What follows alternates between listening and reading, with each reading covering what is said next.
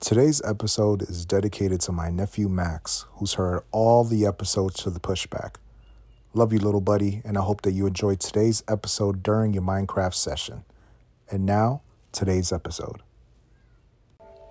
As of 2022, close to 27% of US born children came from immigrant parents.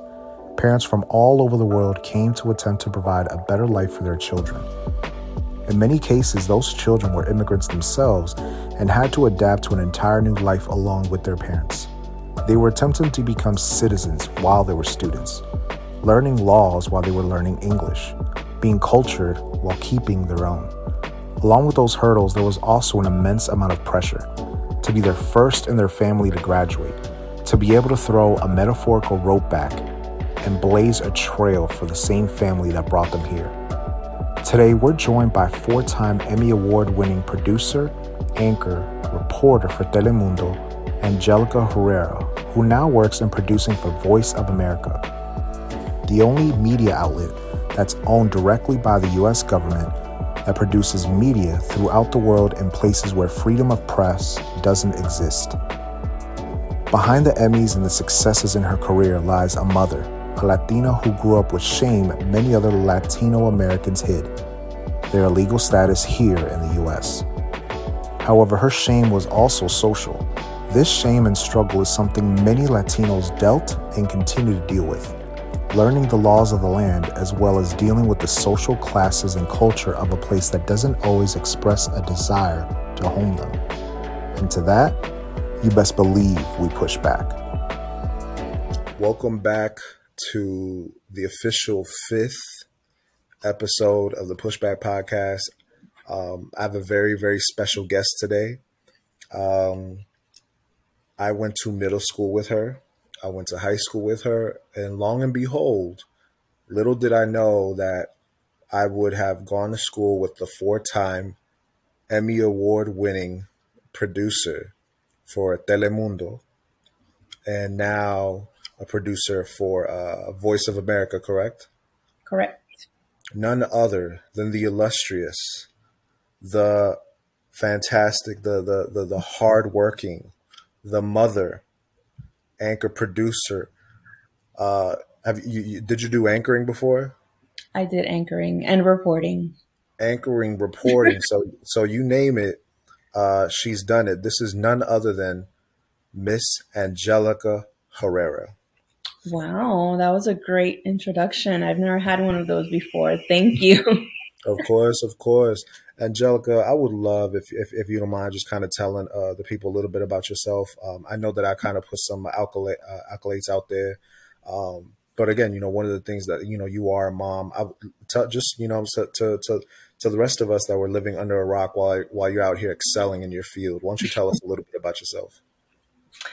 Yeah, I'm a mom of two beautiful kids. I have a daughter who's almost five and a son who's almost nine. Um, I live here in Maryland, very close to where I grew up, um, Montgomery County. Yeah. Um, yeah, I I'm doing pretty well for myself. I am working in uh, the field that I chose, the career that I picked, and I think I'm I'm doing pretty well. Um, it's been a long journey and it's, you know, it's been fun to like reconnect with people like we did, you yeah. know, about how, how many years after like almost 20? Yo, is it really 20? Yeah, because we grad well, I graduated 4 mm-hmm. So yeah, it's uh, almost uh, yeah. years. You're right. You're right. Because in 2023, and and when I, I went to uh, Kennedy, I left like after the third quarter. Well, I got I actually got withdrawn. Um, I actually got kicked out of two high schools, and then I dropped out of the third. So while while you were out here grinding, I was out here being a knucklehead. You know I mean? But praise God, our our, our paths crossed, and I'm able to uh, you know connect with you like you said, and it's it's, it's really dope, man. Um, because I think we, we was cool Mm-hmm. You know what I'm saying? But I, I, I, mean, I don't, I don't think it was like a very, very super personal relationship. Like I had no idea that you even had an interest, um, you know, getting into media, journalism, and, and, and everything. What, what made you want to go that route? Because I know that um, typically, um, I, I kind of feel like, at least in my experience, and, and my experience is so limited. You know, like I, I, you know, people will pursue law or perhaps like medicine and things like that. What what was it about the media that stood out to you? Yeah, I don't, you know, I can't tell you that it was like my dream when I was little to like, oh my god, I want to be a reporter on TV. Um, I guess I knew that I I always liked reading and writing. I was not good at math, you know, not really interested in science, but I I did like writing and reading and um in high school at Kennedy, I got into the school newspaper. And my senior year, I was the editor of the paper. So it was cool. You know, we had to, we, we got to print out a newspaper. Like, I think it was once a month. Wow. And um, I ended up going to Montgomery College and I wanted to do, I, I didn't know what I wanted to study. Like, I just went and started taking like the elective courses. And yeah. I ended up like in a, in a video production class or a video editing class. And I really loved it. And from there, you know, I got into the TV production program, which they have there. It's really good. Um, they have like, state of the art equipment. They have like an actual news station that airs on TV, like on local cable. Yeah. So I really like that it was like very hands on. Like you yeah. really got to go out there and like grab a camera, go out there and shoot some video, like, you know, do a story and just play around with the equipment. Um, yeah. so I, I guess I can say that it kind of found me as opposed mm. to like me uh, like having this dream and saying like, okay, this is what I want to do. I just kind of went with the flow and yeah. here I am. Yeah. Yeah. That's, that, that's interesting. And I, I always kind of hear that like those two ways. I don't really hear much of anything in between, but it's either somebody knew from a very early age what they wanted to do and they just honed in, put all their focus and energy into that path, or like you, where it was just a, a bit serendipitous of just like you know hey here's this opportunity you know let me let me let me just roll with it see how mm-hmm. uh, you know see how things go was there was there a dream that you had you know prior to even like considering getting into the media that you had prior that you know was kind of like a fantasy or a dream of yours no i didn't mm-hmm. and I, I think the reason why is because I had, like, I was struggling in other areas. Mm. So, um, I guess at that moment when I was in high school trying to figure out, like, you know, when everybody's trying to figure out, like, okay, what college am I going to go yeah. to? Stuff like that. I was dealing with like an immigration issue on my hmm. own. And I guess at that moment, my only dream was like, oh my God, I, I need to be legal because I'm undocumented. Right. And um, you know, I I told you this before. Yeah. Like nobody knew about this. Hmm. This was like my secret and something that I kept to myself for many many years. And that was I guess that was my my main focus like, you know, I need to it wasn't that I I couldn't do anything to get this green card. I mean, obviously my parents were the ones yeah, doing yeah. all the paperwork, but um, it kind of felt like once I have that, then I can start dreaming. Mm. Like I need to get there before I can start thinking of other things. Yeah. Um, yeah. Yeah. That's why I kind of ended up at Montgomery College. Um, I didn't go right away to like a four year school. Um, I had the grades. I had, yeah. you know, I was like a straight eight student. I was the editor of the newspaper and it was really hard for me to um, come to terms with the fact that like everyone else is going off to like their dream schools yeah. and i'm kind of stuck here because of like a technical issue right and, and a very personal one um, was there any particular reason why no one really knew about it was this purposeful was it you know accidental no it was purposeful. Um, mm. It was something that I got here when I was nine with okay. my mom and my sister, and we came with a visa and we overstayed our visa. So at some point, you know, a few months after we came in, we were undocumented. Hmm. So I guess it was something that um, brought me like a lot of shame. Like I felt ashamed. It mm. wasn't like, oh my God, I'm going to keep it a secret because I'm going to get like deported or like. Right. Oh. I think for me at that time, it was about like shame. I didn't want people to know because I didn't want to be made fun of. I didn't want people to know that like I was an ESOL kid at one time, at one point in my life. Mm-hmm. I didn't mm-hmm. like, it was always like a struggle, I guess, from when I was like nine, moving on forward to high school. Yeah. It was like trying to catch up. Like, mm-hmm. okay, first you get here and you don't know English, you don't know yeah. the school system.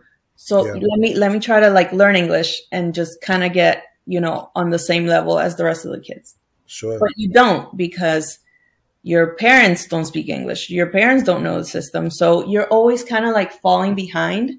Yeah. And yeah. I think that can really um, have a big impact on you as an adult.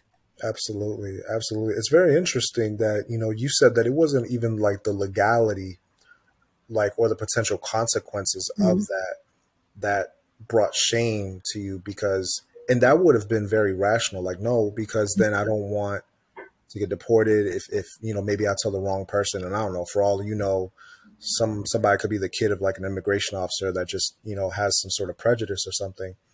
But it's interesting that it was social, and I think that that's extremely important to touch on a little bit because, like you said, you know, you didn't want kids to know or your your, your peers to know that you were an ESOL kid, and and I, I remember feeling that way myself. I went to ESOL really just, I think it was like kindergarten, first grade. Um, and if I'm going to be honest, I was embarrassed that I was in it and, and at an early age.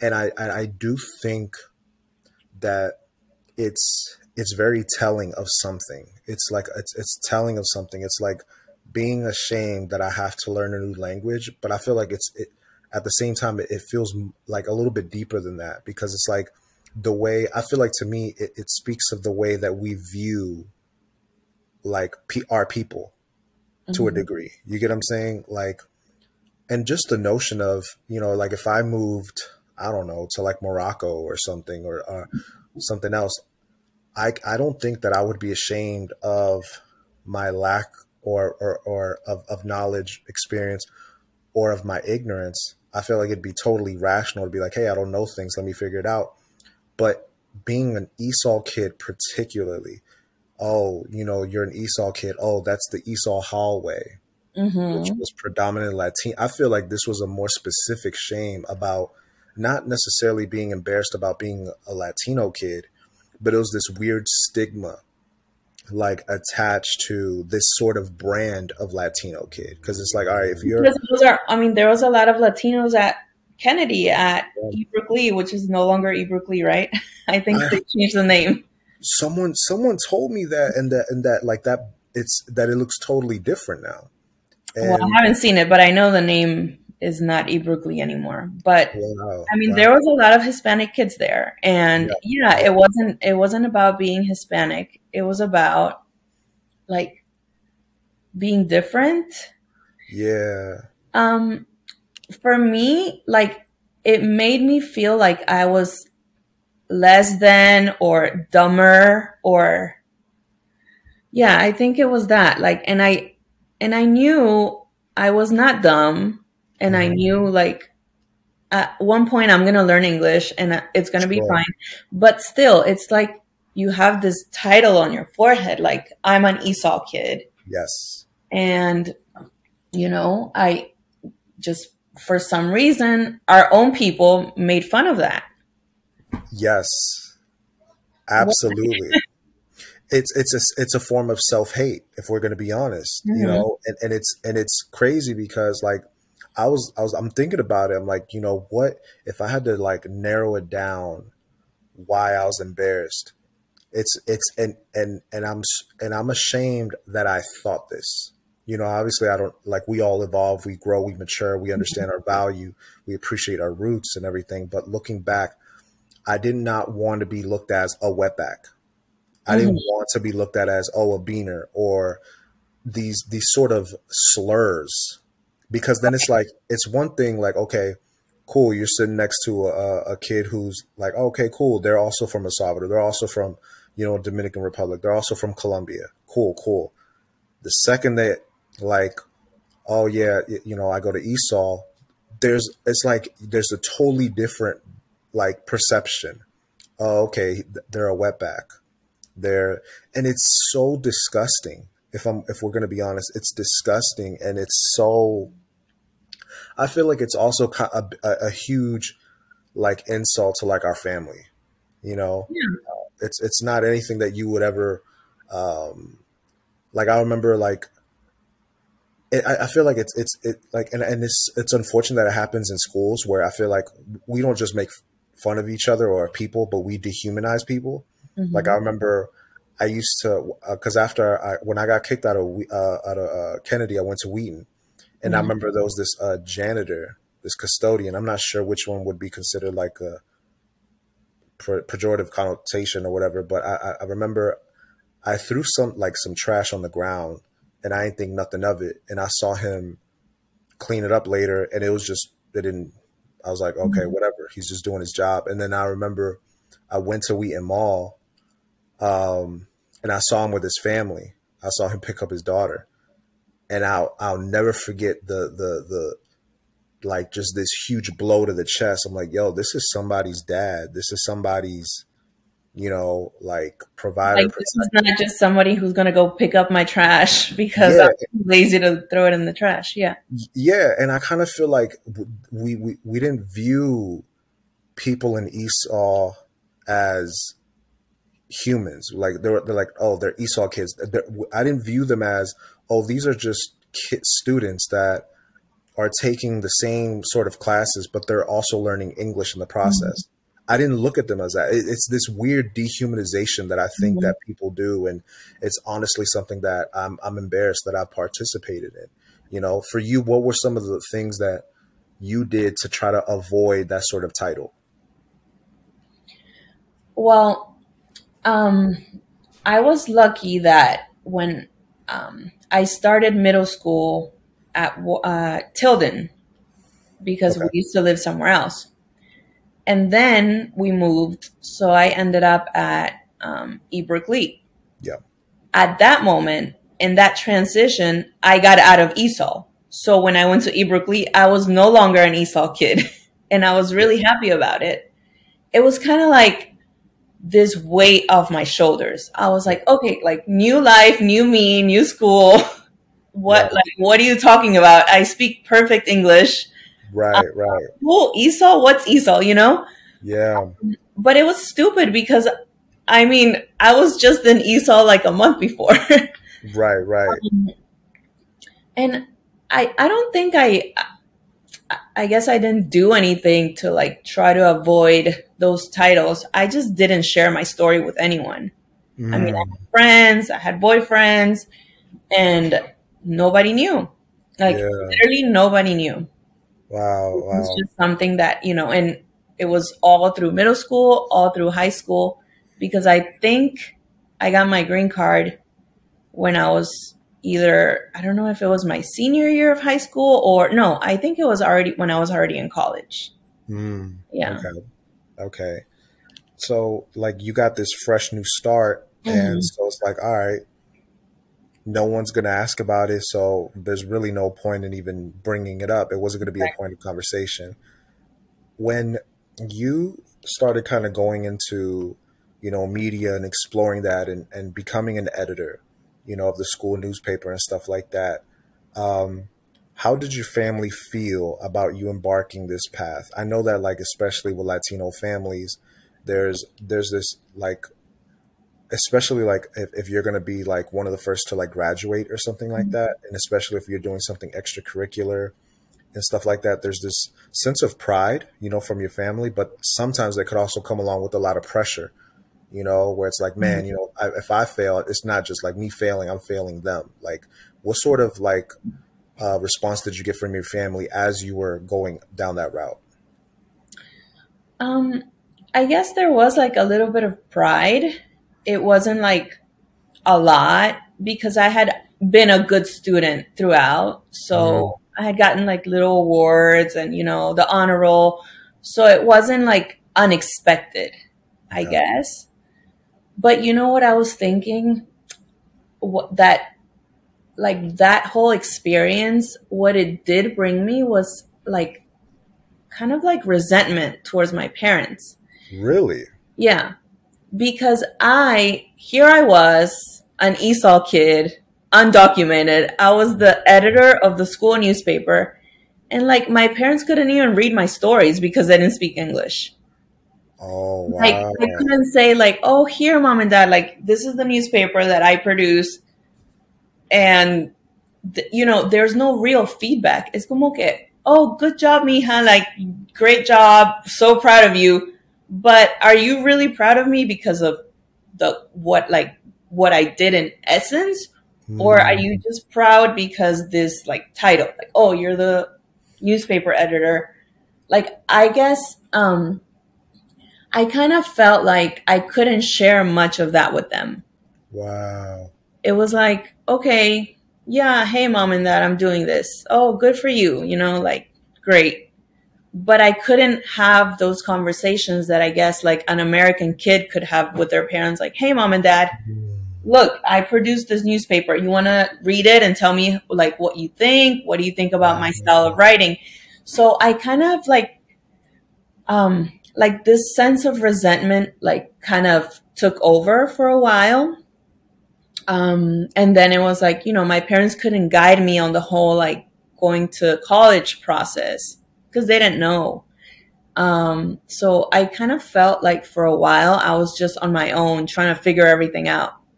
Trying to figure out like the student loan situation because you know they they never planned for like paying for college for me Right, right. So it was like applying and trying to figure out all this stuff that I guess like an American teenager would like be doing along with their parents. Yeah. Right, so right. like that, yeah, that created like a lot of resentment. And now, like as an adult, I look back and it it explains a lot of things, like a lot of my behaviors, and you know now that we have kids it's something to definitely think about for the future.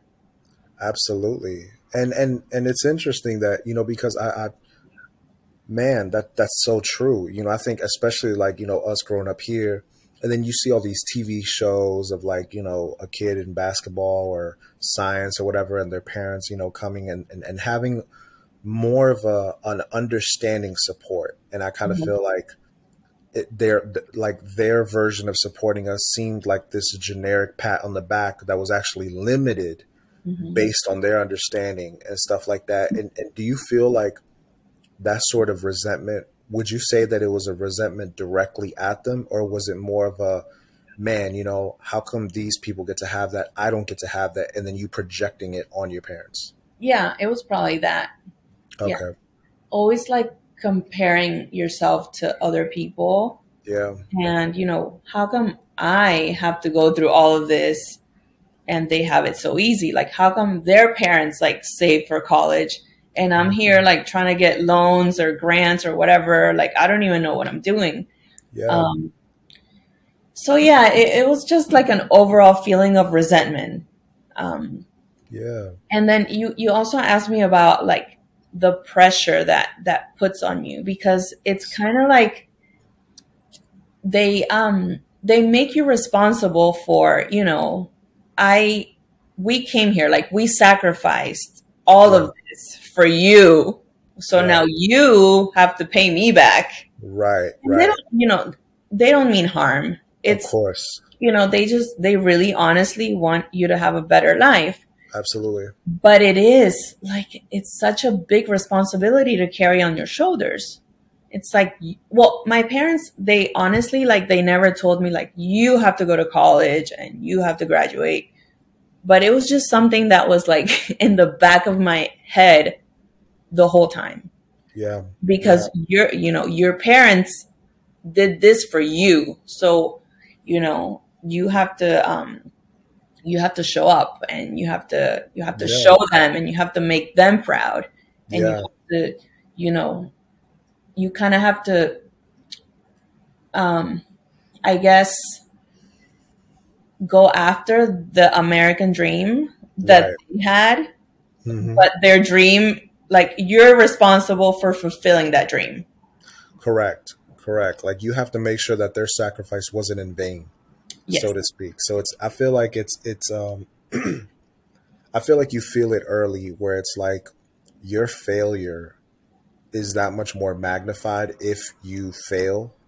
You know what I'm saying? And but all and like your success means that much more. So I imagine like what what that does, you know, to to you know, to like second generation Latinos or first immigration immigrants that you know come here at the same time, like you did with your with your parents uh, when you were nine years old, and I think it's it's it's it's really fascinating too because I I think I feel as though like you have these very huge weights of you know having to be successful, having to like you know pay your parents back, so to speak, not not in a you know indebted way, but it's like yo, I, I have to, you know, Mhm. whether whether they verbalize it or not. Sometimes they do, sometimes they don't. Mhm. But and then and then you know having to learn English, having to adapt to the culture around you, and all the while like still just trying to be a kid. Mhm. You know, um, for you, when when you started, you know, uh, I, I, you know, you said that you were going to Tilden prior to Ebrook Lee and everything. Um, you you when you came here, you were in elementary school. Yeah i was in fifth grade Okay, you were in fifth grade. Did you ever kind of like, I don't know how much you remember because you're from Colombia, correct? Mhm. So shout out everybody from Colombia. Shout out all the Colombians. Like for you, like, do you remember how it was? Like, what what some of the biggest differences were? Like you being a kid in Colombia versus you being a kid here. i mean it was like two different planets Mm, um, you know, I was a very social kid in Colombia. Um, I I was going to a private school and had lots of friends. Would go to my friends' houses every day after school. Um, you know, sports, dance teams, and school is very different over there. They they ask a lot more from you. It's Hmm. a lot more strict, um, in a good way. Like they really make you like push you, you know. Um, and then coming here was honestly like I had taken like a thousand steps backwards. It was like you are. I mean, emotionally, Mm. like nobody talks about emotional like toll this has on you yeah, yeah, not even your parents at that time because they're just trying to figure out oh my god like i gotta work. I gotta figure out how like i'm gonna rent an apartment or where we're gonna live. So yeah it was it was insane. Um i was lucky enough that when i got to school here well i got when i when we got here i was in fifth grade but then i had to like redo like fifth grade again so i could like be at the same age group Oh, okay. well, I had to do like half of fifth grade and then fifth grade again. I see. My teacher, my first teacher here was Salvadorian, which was not common because where we lived in Kensington, there was not a lot of Hispanics. Yeah. Um, Miss Sandoval, I still remember her name. And I still remember this little Mexican girl that was in my class that was the only other Hispanic person Wow. think. And Miss Sandoval would ask her sometimes, like, oh, can you help her out with this? And she just didn't want to. It was like, oh, like, oh, I don't want to do it. And so, do you know how much trauma that can cause for a kid? Yeah. Wow. Um, just like you, you kind of feel like you're, like you're, um, It's such a burden. Yeah, like you're a burden to someone else. Like, why do I have to help her? Like, Dang. like why does the teacher have to come and explain something to me all over again in Spanish when she just explained it to the class in English? And that's like an, an another additional layer of responsibility on your shoulders. So, you know, as the years go by, you've just like piled up all these different layers of responsibilities. And it's a lot for a kid. It's a lot. Yeah. Yeah. I can't yeah. I can't I can't even imagine, honestly. Well, I hope I hope wherever she is, hope hope she's doing good and she could gets a good good view of them for for them Emmys, you know what I'm saying? which which which which uh, I did want to segue into. I, I saw you know um, the like each Emmy. Um, mm-hmm. So you you did take place like in anchoring, in reporting, in producing. Mm-hmm. Um, and I saw it, it look, if I'm not mistaken, all four Emmys are from producing, correct? Producing, yeah. What when you first like got into? Well, first of all, let me actually back up. All right, you you you do stuff in Montgomery College. Do you do you go to another college from uh, from Montgomery College to to pursue? Yeah, I I did, but uh, when I was in Montgomery College, I got an internship at Telemundo. So they how hired, did that happen? I just applied. I just I went there. The station was in Arlington. Yeah. And I just I called. I was like, "Hey, I'm like in the TV production program at Montgomery College. I like to know if you guys are offering internships.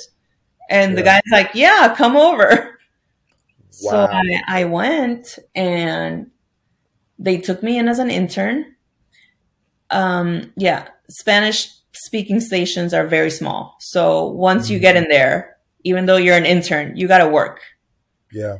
So, yeah. but it's great. I mean, it's, it's great if you want to learn and if you if you want to get like your feet wet. For sure. So they I graduated from Montgomery College and they hired me as an yeah. assistant producer. So I started like going to school. I, I started going to Maryland. Okay. Like to finish my degree. So it was like work in the morning, get out of work at six in Arlington and drive all the way to College Park for like a eight o'clock class, and it was just wow. a very hectic schedule. Yeah, and then from there, I just I moved around a lot within the company. Wow. I was in marketing, promotions. Um, I was like producing um, commercials for different restaurants and stuff, dealers. Yeah. Then I went back to news as a reporter. Then I started producing, and then yeah, that's kind of like like I said in the beginning, I just kind of let like go with the flow. For sure, for sure. So there, when when you were in, there wasn't like a particular position that you were jockeying for. You were kind of just, like you said, getting your feet wet and then mm-hmm. allowing the the course to to to to navigate you. Mm-hmm. Yeah, pretty much.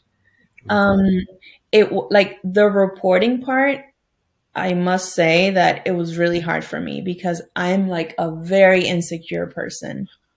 And mm. I like I have a hard time like like I'm very judgmental with myself and I had mm. a hard time hmm. looking at myself on TV. I had a hard time like listening to my voice over.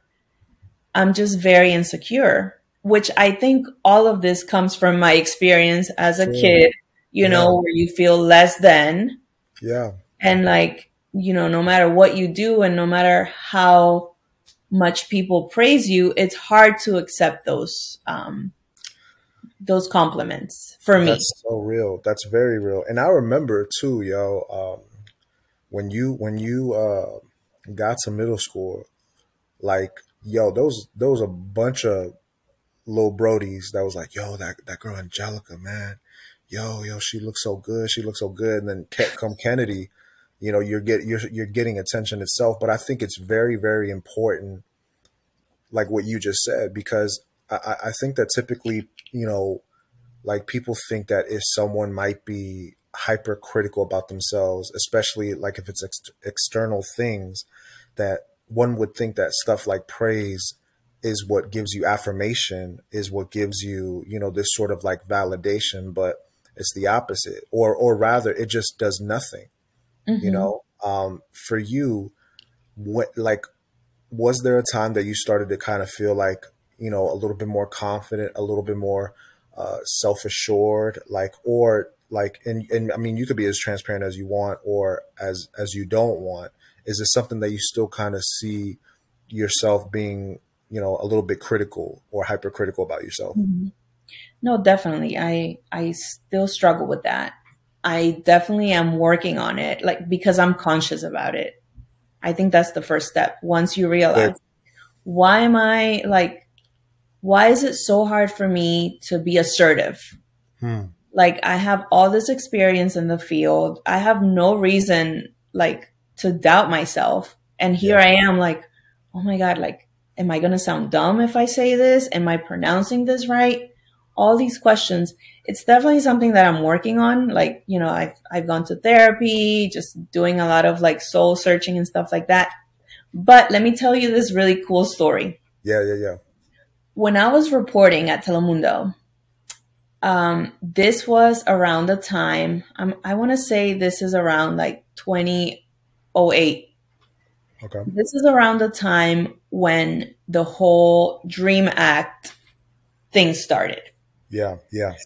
Um, so I remember one of like the first events that I had to cover relating to the Dreamers. This was a new term, like the Dreamers, yeah. the Dream Act. Yeah. So I remember four, like four kids or four teenagers from Florida. They were like the ones who had started this movement.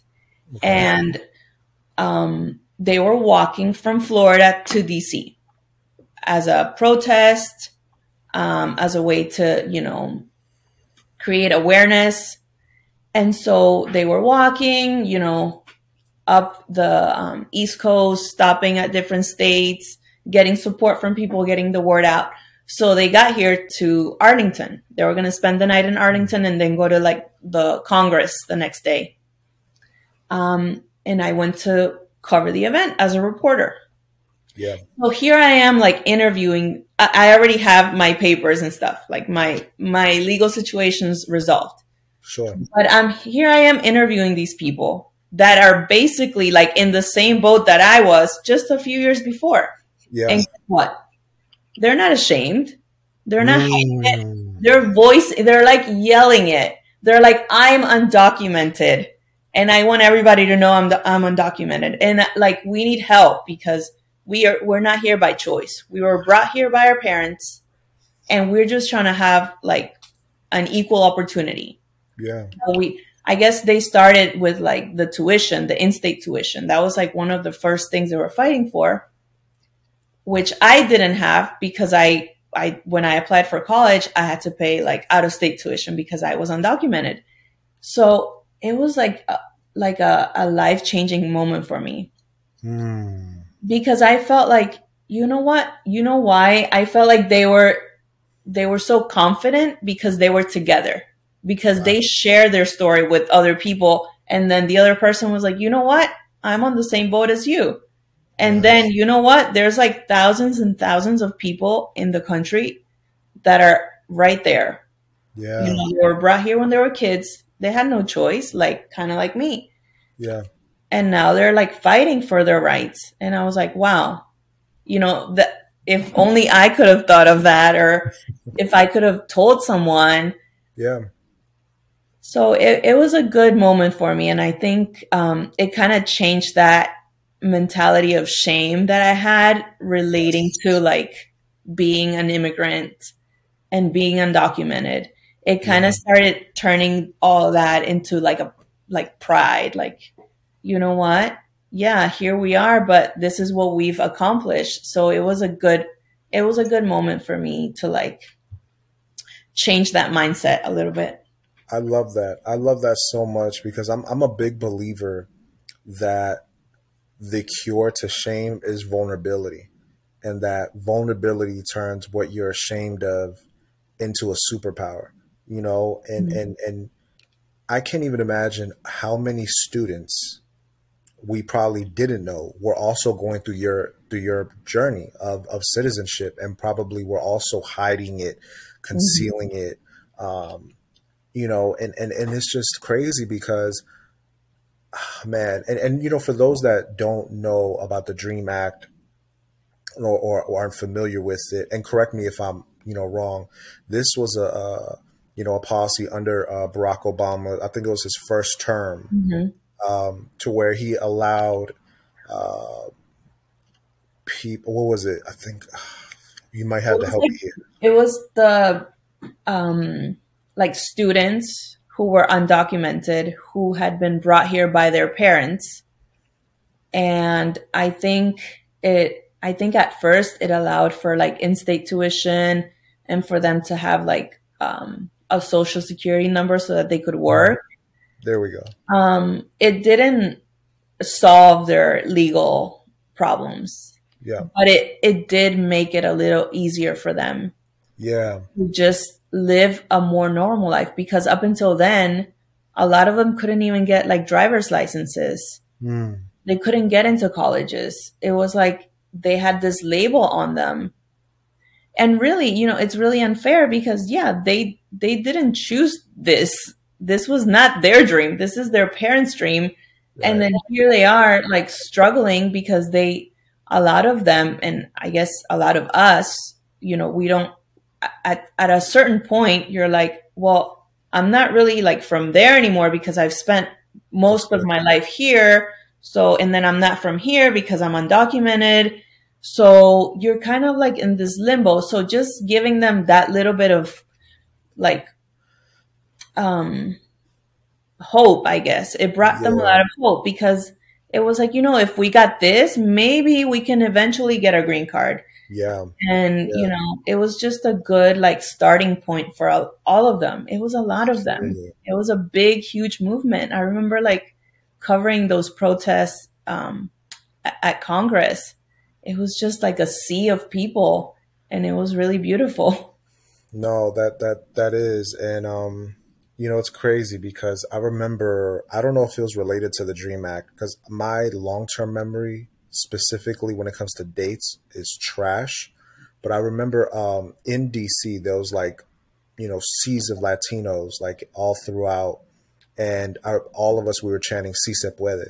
Mm-hmm. And and it was just this this thing where even if like you was born here or even if for whatever reason your parents like if you were latino you were there mm-hmm. and it was just this like yo like this beautiful sense of like empowerment and identity you know like we're here and even the chant si se puede like yes we can you know like is is just this affirmation that you know like even though we may not necessarily all be documented we can achieve things you know mm-hmm. especially when we come together and we're more powerful together than we are by ourselves mm-hmm.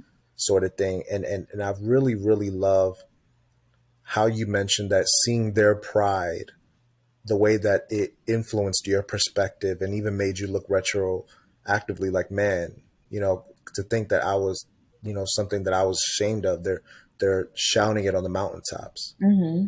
Yeah, That's it, so amazing. It was like a turning point in my life. I felt like, um, and I covered many of those stories, and then it was like I wanted to cover them, and I wanted to be their voice, and I wanted to be there where they were protesting, and I wanted to know why. Like, what are you going through? Like, because that's what you know. That's what my career is about: journalism, telling stories um, that's one of the things that I really loved about working like in local news mm. because I got to meet so many people and hear so many stories. And, you know, it just makes you realize that while we're all so different, like all yeah. of our immigration stories are very different. Yeah. And we all come from very different backgrounds, you know. Like you said, you know, once we like the the more of us that get together for like a common cause like it, it really it really makes a difference and you know it doesn't have to be like oh here they're gonna grant citizenship to everyone but at least yeah. that change of like um in in the mindset of people that maybe the people that you were making fun of because they were an ESOL, maybe you were standing next to them at the protest chanting yeah. with them. And then you were one with them. Yeah. You know, and it was no longer like, oh, I'm, you know, I was born here and you were, you're a wetback or you don't speak English and I do. It was like, you know, we're all in this together. I love that. I love that. And it's so true. It, it, it unified everybody. I feel like mm-hmm. during that time, like even if we were not, you know, a dreamer, we were absolutely related to one. Mm-hmm. And, Yeah. and and and it, and it united that sort. And like you said, and I do think that like there there is a common misconception that the Dream Act like automatically gave out citizenships and all of a sudden and I, and I feel like there's a lot there there has been and even like uh you know like afterwards like there's been like attempts to like remove the Dream Act. Mhm. Uh, I mean, they still, they they still don't have anything concrete. It's Wow. still like they have to keep renewing and renewing, and like you know, they don't get a green card, they don't get citizenship. But you know, at that time, it was a big accomplishment because it came from, like you said, a very vulnerable place, and Yeah. it came from, you know, turning that struggle into something that could make you feel pride and Yeah. something that I think it was about like what I felt from them. It was about um, making people understand, Hmm. like because it wasn't, oh, you're like the son or daughter of an immigrant, like, but what are you? You're a person, like. And once you talk to them, you realize, oh, you know what? I want to be a lawyer. I want to be an architect. Yeah. I like, and a lot of them are lawyers and architects. yeah, yeah. They speak perfect English and, you know, they have hopes and dreams just like anyone else. And, Yeah. you know, just learning and hearing their stories and learning what they're about really changed people's perspectives. And it, like you said, it, it, it changed that um, shame into, into pride Yeah. for a lot of us, me included. Absolutely. Absolutely. I love something that you that you mentioned um, earlier that you know, especially with a lot of dreamers and even just overall, you know, people that came here at an early age or that you end up later on feeling like you've you've been here longer than Mhm. your native land. And it's this weird sort of like identity crisis where it's like, all right, I've been here longer, but I'm technically not, you know, legal here, or like I'm not, I, I don't feel like I belong, or something. And, and it's weird, man. This this might be kind of a random comparison, but you know that famous movie, uh, Selena, you know, Mhm. where, where she was just kind of, where like Jennifer Lopez was, you know, portraying Selena, and one of the things like she was saying how like I think her, her dad was telling her was like, you know, you have like, yo, you gotta, you gotta be both. You know, Mhm. you have to like, like both represent for Latinos, and you have to impress the Americans. You Mhm. know, you get what I'm saying? And and I feel like there's a bit of an echo in that with us, where it's like, you know, you you also, and and I feel like I, I didn't realize how many um divisive internal issues are within the Latino community um, like even like the Yonosabo kids, you know what I'm saying? Like the third generation immigrants. And for those that aren't familiar with that term, it's it's the Latinos that don't know uh, Spanish that well, you Mhm. know, because then it's like you're not Latino enough or you're a fake Latino. Mhm. And then if you're, you know, you was here longer than your native land, it's so there's a lot of gatekeeping that I that I've you know perceived happens within the Latino community where it's like, okay, if you are you're, yeah you're from you know Guatemala, you're from Honduras, oh, but you don't eat this, but you didn't do this, but you didn't do that, Mhm. so you're not a real one. You're you're a gringo, and it's so funny how like this slur of a wetback and stuff like that is now also used like on the other side of the spectrum to where it's like, well, you know what, you're not Latino,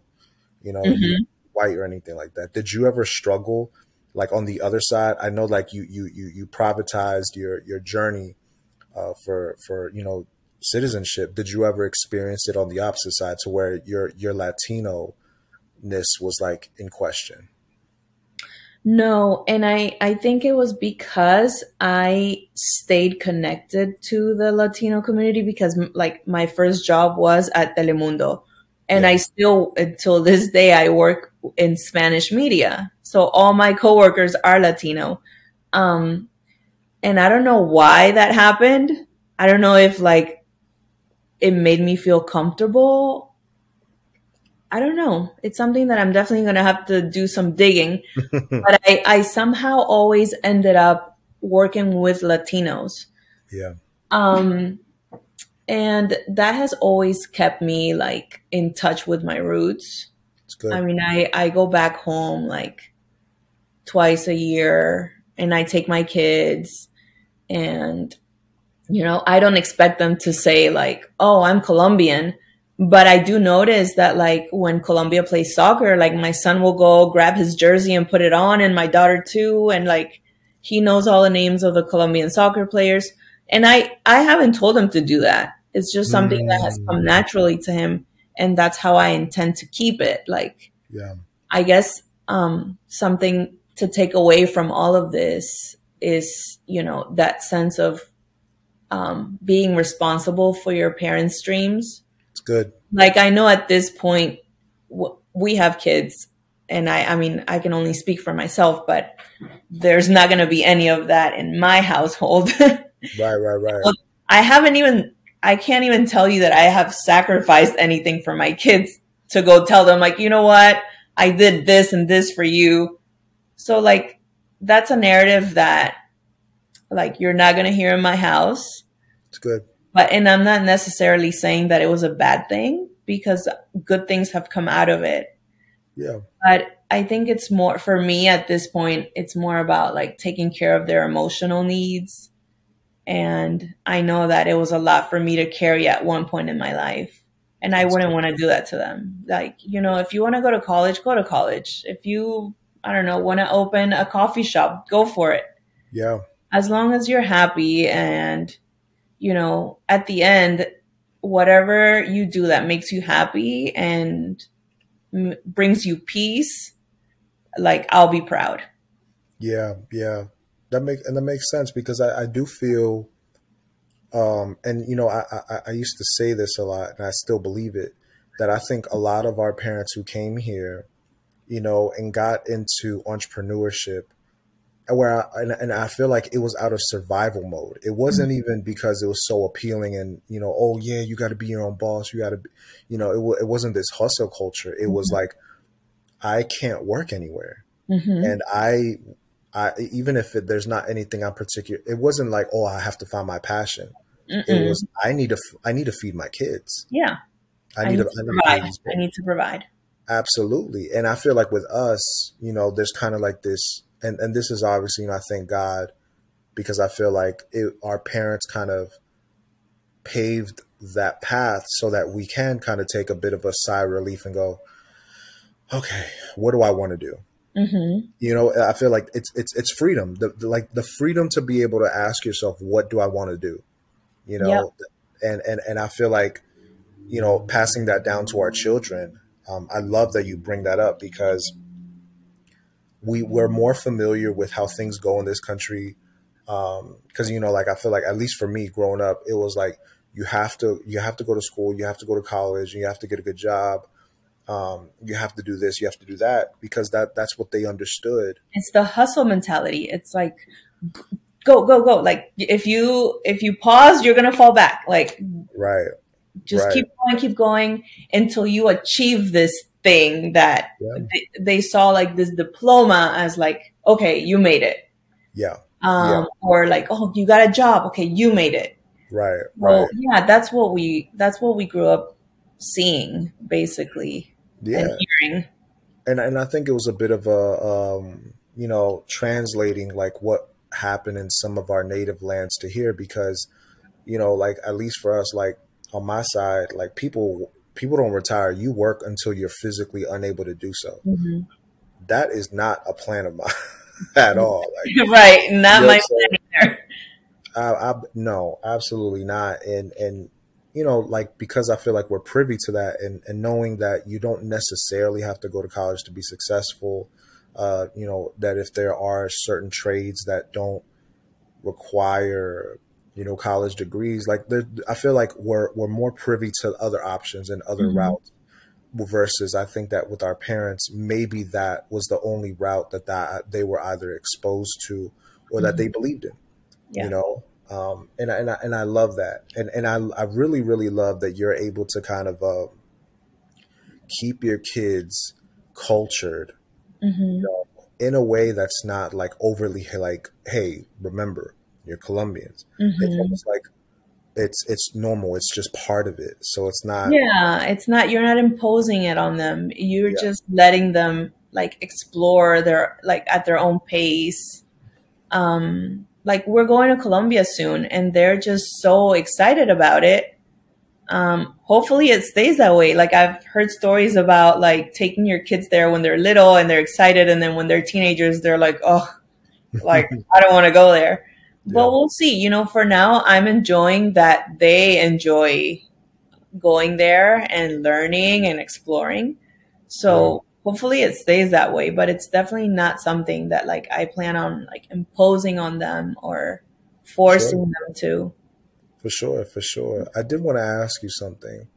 You we spoke about this a little bit prior to us recording, and you know, I told you I wanted to brag about you. I told you that I mm-hmm. wanted to brag about you, and you know, whether it's like your success, uh, your accolades, the milestones. You know, I I don't know any body in my life or that I ever grew up around that won four Emmys, let alone one. You know, and even like when I go, well, like when you, I, I think you you found me on Instagram, hmm and I was like, oh shoot, Angelica, like that's crazy. And then I, I didn't see anything that would even indicate that you won four Emmys, and it wasn't until I think later on, I think you shared something. It was it was pretty subtle. It was just showing that it was it was something that looked like to the uh, to the effect of. Uh, I, remember I thought to myself like, "Yo, is she in the news?" Oh yeah, like I was in the in the studio. Yeah, so then I messaged him like, "Yo, are you in the news?" And then I didn't find out until like we started really catching up hmm that you won four Emmys. Where versus if it was me, I'm not gonna lie to you. I'm I'm telling I'm telling everybody. I'm telling every single person I pass by like, "Hey, look, I won four. I won four You know what I'm saying? If anybody's rude to me, like, excuse me, you're speaking to a four-time Emmy Award winner. Like, yo, like you're gonna have to start over. You know what I mean? And and and and it's I I I I respect that modesty. I respect that humility. And I'm not gonna say that I'm not humble. I'm not gonna say that I'm not, but I, I'm very curious. You know, it's and, and I'm not even trying to say like there's something wrong with it or whatever, but hmm I gotta ask, like, why isn't that something that you're you necessarily advertise? I advertise it when I have to, like if I'm applying for a job. Oh, that's right. That's right. That's on the resume. a job interview. um, but um, yeah, like I won my first one alone, and then I won the three, the other three, the following year. So when I got that first one, um, I was telling you about how you know it's like a ceremony, and you have to go up and accept your award and give a little speech, and um, I dedicated that award to my parents. And I think I said something like, you know, this one is dedicated to my parents who basically like sacrificed their whole lives, what all Right. they knew to come here and for me and my sister to, you know, be able to have a good education and make it. So this is for you. and I think that kind of closed that circle for me. I think that kind of took off that weight off my shoulders, like that responsibility. It was like, okay, here, guys, I made it. Um, I was lucky enough to like do it, win those awards, doing something that I love. Yeah. So like, I've enjoyed the journey, but you know, they're right there. See, I don't That's hide them. They're Yeah, there but um you know for me they're not of course they're an achievement but they're like a reminder that i have to keep going Hmm. that i'm going on the right path that i chose the right career but it i see them more like stepping stones That's good. i'm happy they're there i do feel proud but i'm just i think there's still a part of me that has a lot of like that childhood trauma of like you're not quite there yet so you still you're still trying to catch up to other people Hmm. um and maybe that's where that comes from but um it's something that i i'm working on actively Yeah, yeah. um and maybe one day you know i'll just be more open about it but yeah it's, it's not something that like I share when I meet people or it's not something that I like, you know, I don't take pictures of them every day and post right. them on my social media. Yeah. I guess a lot of people don't know. Yeah. And I'm not to lie to you. I, I, I, if you did, I wouldn't even be mad at that because you earned them. You know what I mean? Yeah. Like you, you, you, you work really hard for them. And, but I, I, I love that. I love that. I love that for several reasons. One of the, one of the first reasons that comes to mind is um I mean I, I don't imagine you like watched basketball growing up, but um, the late Kobe Bryant, God rest his soul, um, you know they were they were doing really well in the playoffs, and everybody was so happy, everybody was celebrating, cheering, and then this dude had the straightest face, you know, at the press conference, and they said, "Yo, like Kobe, like what's up with you, man? Why aren't you happy? You guys just mm-hmm. won." You know, and then he just said with the straightest face, he said, "Job's not done." Mm-hmm. The job's not done, you know, and and I, I that that mentality is something that I love so much because, and and here's the thing, like I'm, I might contradict myself here, but I fully support celebrating your little wins, like on your way. Mm-hmm. But I, at the same time, I also feel like you know what? Nah, I'm not gonna say nothing until I do it. Mm-hmm. Until like I, am I'm I'm I'm accomplished with whatever set goal or whatever. But I, I really do love that. And I love that it's something that for you, you were able to get that metaphorical monkey off your back, like I hear. You know, y'all can't y'all y'all can't ever come come for me no yeah. more. You know what I mean? And at the same time, it's it's like this this thing of um of like a reminder of like this is this is this is what happens like when I work hard and when mm-hmm. I put myself into it and it's not your ceiling. There's right. more. It's not. My ceiling. And it, it can go, you know, up or it can go sideways or I can totally change career paths. Who knows? But there's definitely like a lot more out there for me. I, I don't know it. which way it's going to go, but you know, we'll see. We'll see. Yeah. Yeah. I mean, uh, uh, so far, this whole like let me just see where this goes has not failed you. Mm-hmm. So uh, far be it from me to be like, no, Angelica, you got to make a plan. So far be it me for me to ever say that because clearly, whatever you're doing mm-hmm. is is working and everything. But nah, man, I, I, I really really love that, and and you know I'm I'm proud of you. I'm inspired by you. Um, I I think it's very dope that you can have these battles and even like the way that you spoke about you know the shame that you used to have that has slowly turned into a sense of pride about who you are and your journey and everything. Um, i love that. And i and i really do pray that it blesses a lot of people out here that you know maybe they're in earlier paths. You know i, I do mm-hmm. kind of feel like there are certain points of contention within the Latino community. There are points of like division, but I still feel like we're very connected. Mm-hmm. You know, um, like for for instance, like I'm I'm in the financial industry, and like anytime I have a Latino customer, uh, like I'm in banking, and like there's this. It's funny because it's like they'll they'll come in, and I could like you know they're like a deer in headlights. They have no idea like what to do, but they know why they're there. They they they just they just came here maybe about a couple months ago. They want to open, and the second we lock eyes, it's this, you know, and then and then when I greet them, you know, like because sometimes it's a little tricky because I'm because there's some that might get offended if I if I speak mm-hmm. Spanish first. Right. So sometimes I don't know how to approach them, but then like, but the but gotta test the waters a little bit. a little bit, like like I'll go like smile, wait for them to say something mm-hmm. first, but more times than not, I want to say probably about 85% of the time, like if I say, hola, ¿cómo está? Automatic, oh, sí, sí, sí, sí. And then like, it's like this instant trust. Mm-hmm. They start telling me all their personal things. Sometimes they overshare. I'm like, oh, I don't know if you want to tell. I, I, should not know this, you know. But but it goes to show like that connection, that that that sort of that that trust. That's like, no, you're one of me. Mm-hmm. I can t- I am comfortable telling you this because we're the same, mm-hmm. and I it's something that I, I I I love. I really, really do because I feel, especially like you know, being a, a, son of an immigrant.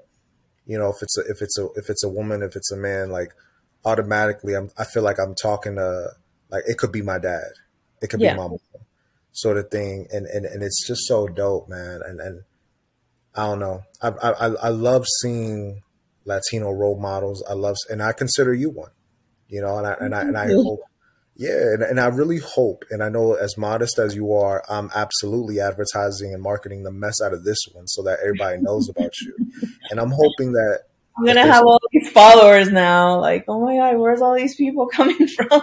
I mean, I'll be I'll be honest with you. I'm not big time yet, so it might not be as many followers. Okay. but you know what I'm saying? I mean, I'm not you know what I mean. I'm not I ain't no scrub either, so you might get a couple here and there. But I I I, I hope that if I have any like younger. Mm-hmm. My bad. I think there's like some crazy lady screaming outside. But yeah, I feel like if if, if there's any like younger followers or subscribers, I hope that they hear what you hear and can feel maybe if they are are in ESOL or maybe anything like that, that they can take a look at themselves with pride. And I I also do want to speak to um, to those that might also feel like you know I'm not Latino enough or my Spanish isn't good enough because that was something that I kind of struggled with. Mm-hmm. Um, when I was in middle school, my Spanish was atrocious. Um, TV ruined me, if I'm going to be honest. I learned Spanish first. And then, like, I got my favorite show growing up was like Batman with Adam West. So, like, it just ruined me, you know? So then, like, I've, like, I've had so many, like, I've worked in sales like my whole life. And I feel like because so many of my clients were like Latino, it forced me to practice. Right. You know, you know, so then like to the point where like it's kind of funny because I, I also do kind of sense like sometimes like older Latinos will will be like, oh, pero usted lo habla bien. Like, mm-hmm. oh, was I not supposed to? Like, yeah. I'm, I'm sorry. Yeah. yeah. You know, like, and, and, and I, I don't know. I just want to encourage like, like to any Latino or any immigrant for that matter, because I know that the you know we're clearly not the only immigrants mm-hmm. here, even though you know we're we're out here, um, especially Salvadorians, which I still don't understand how the smallest country in Central America could produce so many people here in the U.S. Like it's crazy, but yeah, man, to just like accept to love yourselves. Um, you're you're part of this community, mm-hmm. um, and you know you're loved. You have value. You have worth and you have something to contribute back to the community. So don't let nobody gatekeep you. Can't nobody tell you where you belong and where you where you don't. You know, keep doing you. Be like Angelica when you grow up. You know, just, just put in that work. You gonna get you an Emmy or two. You know what I'm saying? Maybe even three, maybe even four. Who knows? Yeah. Nah, man. I I, I really appreciate you uh, making the time and um, you know just contributing um, you know, to this little old podcast of mine. It was a pleasure and an honor. So Thank I was you. number five, right? That's a. What was that? I was number five. You're the fifth episode. Awesome. Yeah. I like yeah. that number. I, I, I, do too. My, my my plan is to have um, season one be ten episodes, so I feel like this is a perfect halfway uh, point or whatever, man. But thank you so much, Angelica uh, stay on. We're going to stop recording shortly. I just want to, you know, uh, talk to you for a little bit. But now, thank you so much. And for those of you that have made it this far, first and foremost, thank you. Uh, you're amazing. Uh, second, please, uh, you know, don't forget to follow, subscribe, uh, share. If this has blessed you in any way, shape, or form, by all means, let somebody know. it don't cost you no paper, and if you don't, then you just another hater. You know what I mean? And also, you know, it would mean a lot if you leave a review, if, of course, you know, you liked it or whatever. I'm, I, am i am not for empty advertisement. If you ain't like it, please, you know what I'm saying? Like, you good. You good over there. but yeah, thank you, Angelica. Uh, grace and peace. Anything you want to say to the people before we bounce? No, that was a beautiful closing message.